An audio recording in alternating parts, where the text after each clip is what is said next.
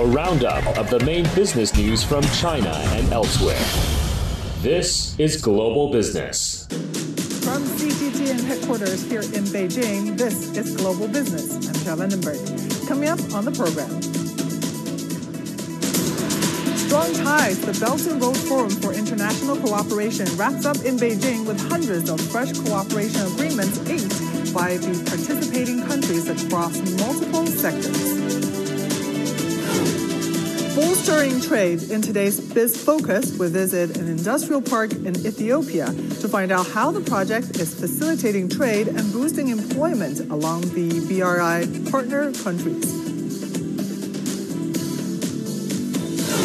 And we take a closer look at China's property market as new home prices rose in first and second tier cities in September. Chinese President Xi Jinping has held talks with a number of visiting world leaders attending the Third Belt and Road Forum for International Cooperation in Beijing this week. Zhao Yunfei has the story. World leaders have gathered here in Beijing to attend the Third Belt and Road Forum. In the four day space, Chinese President Xi Jinping has met with more than 20 of them here at the Great Hall of the People. There is a unique significance to each country whose leaders are in Beijing this week. Russia is an important partner as China pursues international Belt and Road cooperation. Indonesia is where President Xi first proposed the creation of the 21st century maritime Silk Road. Chile is a pioneer in Belt and Road cooperation in Latin America. Potential new areas of cooperation were among the focal points of talks with the visiting leaders. President Xi said China would promote exchanges in digital technology with Kazakhstan, including in cross-border e-commerce and artificial intelligence, and foster new growth drivers with Serbia in the digital economy and technological innovation. With Kenya, President Xi said China would expand cooperation in new energy to help the country achieve green development. China says enhancing connectivity remains the focus of the Belt and Road Initiative. China's BRI is an open platform. We welcome the participation of all parties at any time. In the meantime, we hope that other countries' connectivity initiatives could also stay open, rather than being a closed small circle. With hospitality and an inclusive mind, this gathering of world leaders in Beijing has opened a new chapter for friendly cooperation, paving the way toward shared benefit.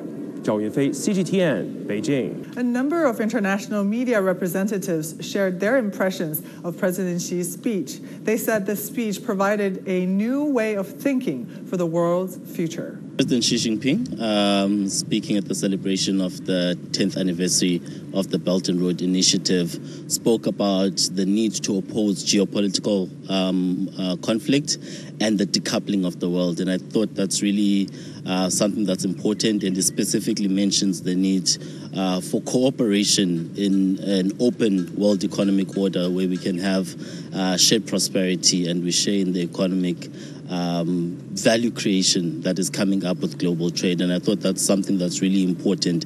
And initiatives like the Belt and Road are important to ensure that we have that shared prosperity and that shared value creation. And that's the sentence that I think really resonated with me uh, specifically the aspect of opposing geopolitical uh, conflict and looking for more uh, cooperation in the global world economic order.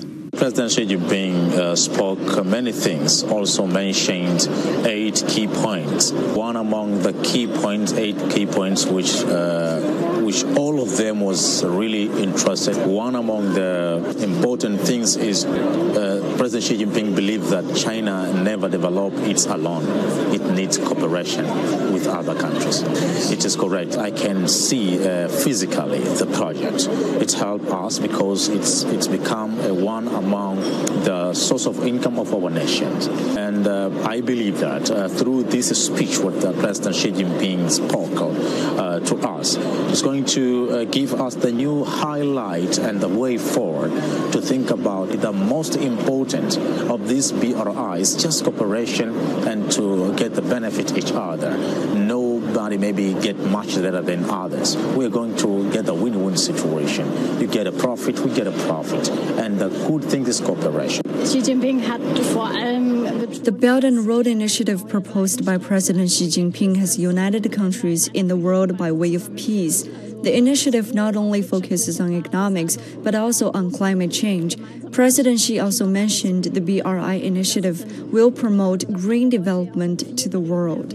In the wake of tax agreements being signed in Beijing between the China State Taxation Administration and the Senegalese government, our reporter Aaron Liu spoke to Senegal's Minister of Finance and Budget for a deeper understanding of the significant development. In the text of the Belt and Road Initiative, how do you evaluate the significance of this tax agreement? Pour, uh, j'évalue cette, cette convention. This is a tax treaty reached between China and the Republic of Senegal, which is a move to strengthen cooperation. The economic and fiscal agreement between our two countries, more specifically, is an agreement to levy taxes on cross-border income elevating double taxation for individuals and businesses involved in cross-border activities. It not only boosts tax predictability, but also simplifies the resolution of tax-related disputes. This year marks the 10th anniversary of the proposal of the Belt and Road Initiative. How do you assess the achievements made in the past decade, and what positive impacts has it had on bilateral cooperation? Oui, donc en fait, euh, nous allons participer au forum euh, ministériel. We are actively engaged in the implementation of the Belt and Road Initiative, a crucial component of the economic and financial cooperation between China and Senegal. China has become a key partner for Senegal, particularly in the development of transportation infrastructure and services. Notably, the construction of highways with Chinese support has greatly spurred local economic growth. Participation in this forum holds immense significance for us on multiple fronts. Looking ahead, our cooperation should prioritize the modernization of various processes, including the digitalization of tax collection procedures. Looking ahead, what other potential for cooperation do you see between the two countries? Oui, en termes de perspective, euh, I believe it's very important for Senegal to benefit from the exchange of experiences with China in the field of information technology. In addition to cooperation in fiscal taxation, I hope it can also be expanded to infrastructure construction, transportation, and services, which are very important for our country. Of course, we have already achieved lots. China has provided funding for the construction of highways, and it is being implemented by a Chinese company. There are also some important projects on the way in energy infrastructure and services. China's experience is worth learning for our country. Cooperation in the fields of health and education is also important for us, and significant achievements have already been made. But it is important to continue in this area. For more discussions on China Europe high quality cooperation, we're joined by Yang Hangjun, the Associate Dean of School of International Trade and Economics at UIBE. Professor Yang, thank you so much for joining us. So, how can the establishment of an interconnected network contribute to the high quality development of China Europe freight trains and the creation of a new Eurasian logistics corridor supported by rail and road transportation? Yeah, so uh, I think an interconnected network can contribute in, in several ways. First, high quality infrastructure reduces transit time, which is crucial for perishable goods and time sensitive products. So, a well connected network can ensure the China Europe freight trains reach their destination faster. And second, I think improved infrastructure can reduce transportation costs, making the China Europe freight trains more competitive compared with other transport modes. So, this cost effectiveness is attractive uh, both to companies and to consumers. And third, a comprehensive network can extend the reach of the China Europe freight trains, making it easier for goods to transport to and from a wider range of locations, uh, enhancing trade opportunities. And fourth, uh, modern transport networks can incorporate new technologies for real-time tracking, like route optimizations and security, making the logistics corridor safer and more efficient. And last but not least, a well-connected network is more resilient to disruptions such as natural disasters or geopolitical tensions. It allows for alternative routes, reducing the risk of supply chain disruptions. And what measures do you think can be taken to accelerate the construction um, of an open world economy through the development of a robust infrastructure network and improved connectivity between regions? I think there are several measures can be taken. Now, first of all, building an open world economy is closely related to promoting high level institutional openness, so which involves the creation of high level pilot free trade zones and free trade like ports, along with aligning with international economic and trade rules at high standards. Second, governments and international organizations can invest in infrastructure development projects. This includes building and upgrading roads, railways, ports, and digital infrastructures, and etc.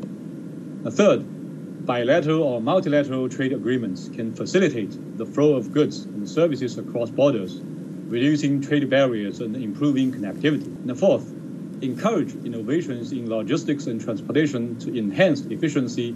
This includes in using digital platforms for trade facilitations and adopting sustainable practices. Now, fifth, promote regional economic integration through organizations like ASEAN, European Union, and African Union, etc. These entities can help coordinate infrastructure development and facilitate cross-border trade. Thank you so much for your insights. Really appreciate your time. Yang Hengjun, Associate Dean of School of International Trade and Economics at UIBE for us.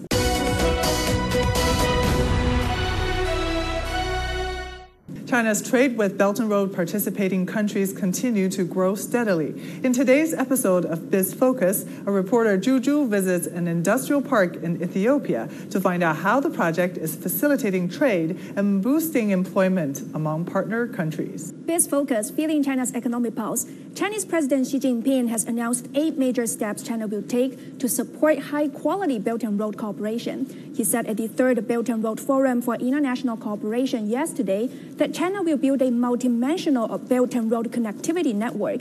The country will also speed up high quality development of the China Euro Railway Express and participate in the Trans-Caspian International Transportation Corridor.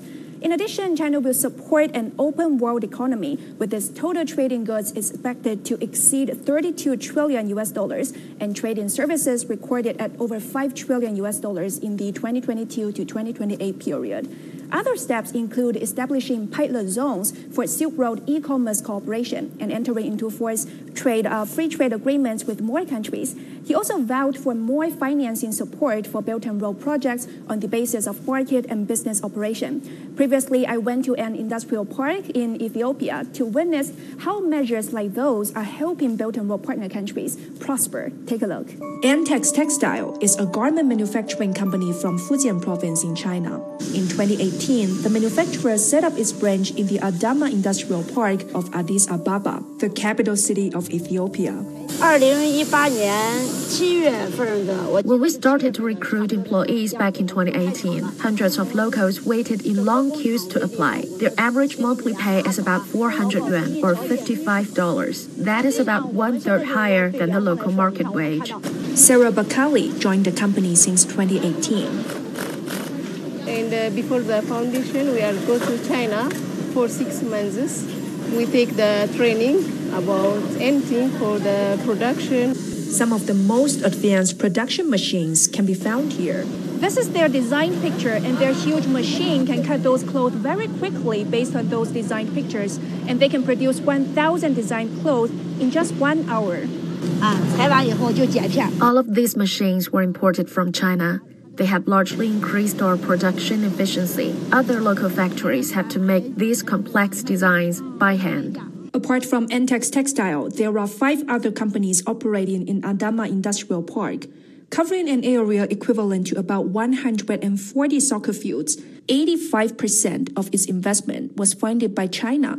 All utilities, the infrastructure you have seen in the compound is built by Chinese contractor. They have been making efforts to improve the living standard for local employees. So after like a year or something, they are going to accommodate around 5,000 employees, the residents, the dormitory for free. Currently, the six companies have recruited about 8,000 employees. They plan to expand the workforce to around 22,000 in three years. The industrial park is also part of Ethiopia's plan to transform the country's largely agrarian economy into an industrialized one by 2025. As we delve deeper into how the Chinese approach is really helping and also shaping the future for Belt and Road participating countries, backed by interviews with locals in these nations, take a look. Over the past decade, China's imports and exports with Belt and Road partner countries have recorded an annual average growth rate of over 6%, surpassing both China's and the world's trade growth during the same period. So, how does the Chinese approach benefit the Belt and Road partner countries? To find you the answers, I'm currently at the Belt and Road Forum for International Cooperation. Take a look at this venue. It's a bus with delegates from over 150 countries. I come from Kenya the, the first train from uh, Chinese have been able to build the best roads in Kenya, uh, and that's why we are here with our president because of the immense benefit our country has benefited. Facilitate trade and make the economy to, to move, to grow. First up, China's approach to fostering economic growth can be summarized with a familiar saying to get rich, build a road first. China is willing to invest is willing to cooperate for co-developing projects. In that sense, I think it's very extraordinary. So I think that it's a very good perspective for the world. If we could use money for developing instead of wars or invasions, everybody could benefit. China is also boosting technology and training professionals to support Belt and Road partner countries in achieving sustainability. First of all, we will uh, we will try to, to collect and to make it together the scientists from both sides, you know, and we will exchange the, our experiences and research results. Because China are so smart, so we have to follow, do our the same as our big brother. It's about creating prosperous futures for everybody in a multipolar world. In the past, many developing nations struggled to build infrastructure due to a lack of funding, technology, and talent. But now, under the Belt and Road Initiative, we can see islands connected by sea bridges in the Maldives, highways traversing rugged terrain in Montenegro, and railways spanning over 10,000 kilometers across Africa. According to forecasts from the World Bank, by 2030, international cooperation under the Belt and Road will help 7.6 million people escape extreme poverty. The initiative will also boost global trade growth by roughly 2% to over 6%, ultimately achieving shared prosperity. Thank you so much, Juju, Thank you. for your uh, participation. Now, to China's housing market in September, new home prices in first and second tier cities registered a year on year increase of 0.7 and 0.2% in September, according to official data. Analysts said the growth is mainly benefited from most uh, growth observed in Beijing and Shanghai. A series of consumer friendly policies were recently introduced and bolstered demand. However, third tier cities experienced a slight dip in new home prices compared to last year.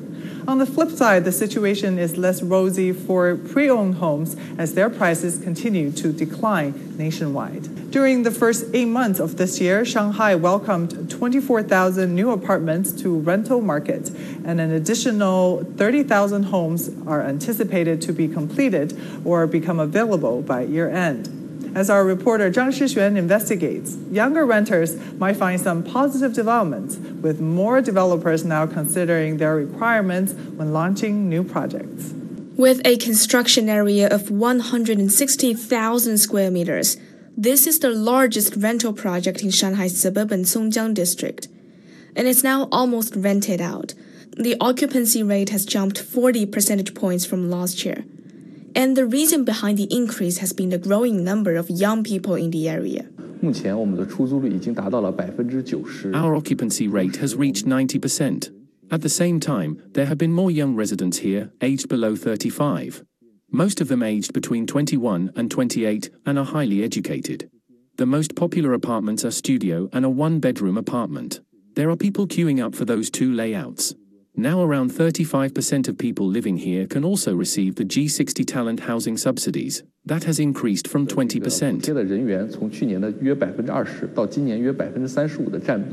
The property developer has also been organizing regular activities during festivals, holidays, and weekends. The aim is to create a community that's attractive for young people to live in long term. In the first half of the year, 37% of the top 30 rental project owners in China were state owned companies. They have been dominating the market. However, foreign companies have also been tapping into the market, setting their sights on high end rental projects. In just two years, two buildings have shut up here in Shanghai's downtown Jing'an district. It's a new long term rental apartment project by US property giant Greystar. This is the foreign property developer's second high end rental project in Shanghai. Once it's completed next year, 580 apartments will be available, with prices ranging from 15 to 30,000 yuan per month. Greystar says its confidence in the project is based on the promising market demand. So, who are the target customers? Especially in this area in the heart of Shanghai, that's even more core. It's actually more appealing to even younger populations as well. So we are targeting a slightly younger demographic. So we are targeting people that are maybe starting from college grads to maybe kind of their early years of their profession into kind of the mid 30s. Past couple months, especially, I would say we've seen additional vibrancy coming back into Shanghai. Um, so that would include basically foreigners, again, coming back into the city. It also includes a lot of overseas Chinese students, as well as Chinese that were working abroad before and now coming back to China um, to basically help re- rejuice and also reboost the economy. Ma says the company's first project in the city, located near the downtown Zhongshan Park area, has seen its occupancy increase by around 30 percentage points this year. That property is now almost fully occupied, so next year will be the good timing to open the second one. This is actually our first kind of what we call purpose-built project here in China. So aside from just, you know, a unit for you to live in, we're going to have ground floor retail with cafes, F&B. It is going to be our first project in Shanghai. It's going to have an outdoor swimming pool. We'll have amenities like karaoke, uh, game rooms, um, private dining, uh, gym. It's easy to see that these long term rental properties in Shanghai are more than just four walls to live in. The developers and operators have been figuring out new ways to create a space for people to live a better life. Zhao Shixuan, ICS for CGTN, Shanghai. Now, for more on China's property market, we're joined by our guest, Bruce Pang, JLL Chief Economist. Uh, Bruce, thank you so much for joining us. So, what insights can we draw from this monthly report on sales prices of residential properties in uh, 70 large and medium sized cities in China? Uh, with recent measures to stabilize the property markets, you can see that China's second-hand home prices in seven cities are on firming footing um, and prices uh, slate 0.5% month on month in the secondary market. But now there are more cities to see month on month price increase after decline in five consecutive months. I would say that second-hand home market is more sensitive to recent policy support and have shown some signals of stabilizations and bottoming out. And in new home prices were down 0.1% from a year earlier in September, a traditional peak month for home buyings. On a month-on-month basis, new home price fell 0.2%, but narrowed from a 0.3% drop in August. So uh, the number of cities recorded month-on-month price hikes dropped to the lowest in this year, but tier one cities price level went up 0.2% month-on-month after a four months drop. So I would say there are some signs of recent policy support is having a positive effect, and uh, uh, such as the increased balance of mortgage lending uh, to the household sector in September from the previous months, the most since March.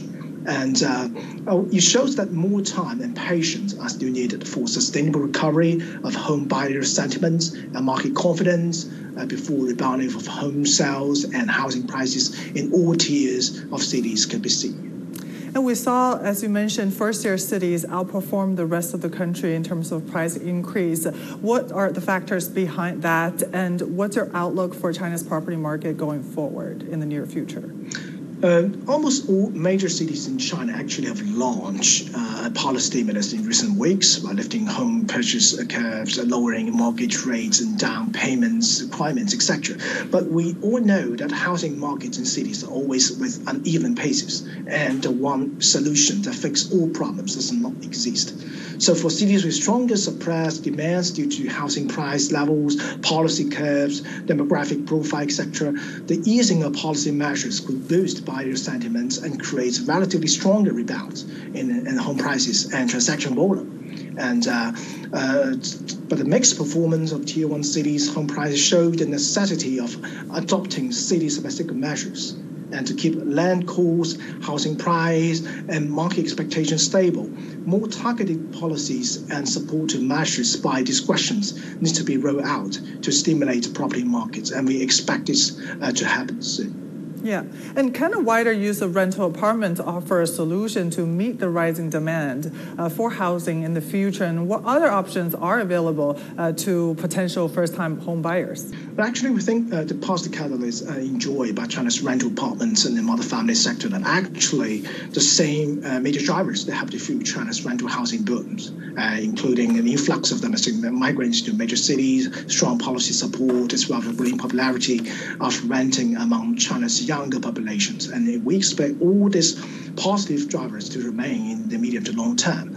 And uh, uh, before purchasing a, a, property, people can actually uh, choose to rent as a transition housing option. And this provides greater flexibility and freedom as well as a lower cost while allowing people to have time for better property research and preparations. And um, the uh, Chinese government actually is encouraging more private uh, rental apartments properties to convert into affordable rental housing. And according to official data, a total of uh, 6.5 million homes for leasing purpose will be built across 40 uh, major cities in the five years through 2025. So, um, and according to our observation, we see also more and more investors will be interested in and participate in China's rental housing sector on the back of favorable policies, resilient demand, as well as better market liquidity. So we think that uh, the diversifications of housing supplies will help to uh, elevate the housing pressures on young people in major cities, as well as contribute to the accelerating uh, of a housing system that can combine rental and sell and also it can help local governments to uh, support, encourage the enterprise-led uh, construction of employment apartments, and also to bring benefit uh, to uh, for uh, uh, in terms of like investment attractions, talent retention, as well as transformations and upgrading of the local industrial structure. All right, thank you so much for your insights. Really appreciate your time. Bruce Pang, JLL Chief Economist for us. And that will do it for this edition of Global Business here on CGTN. I'm Michelle in Beijing.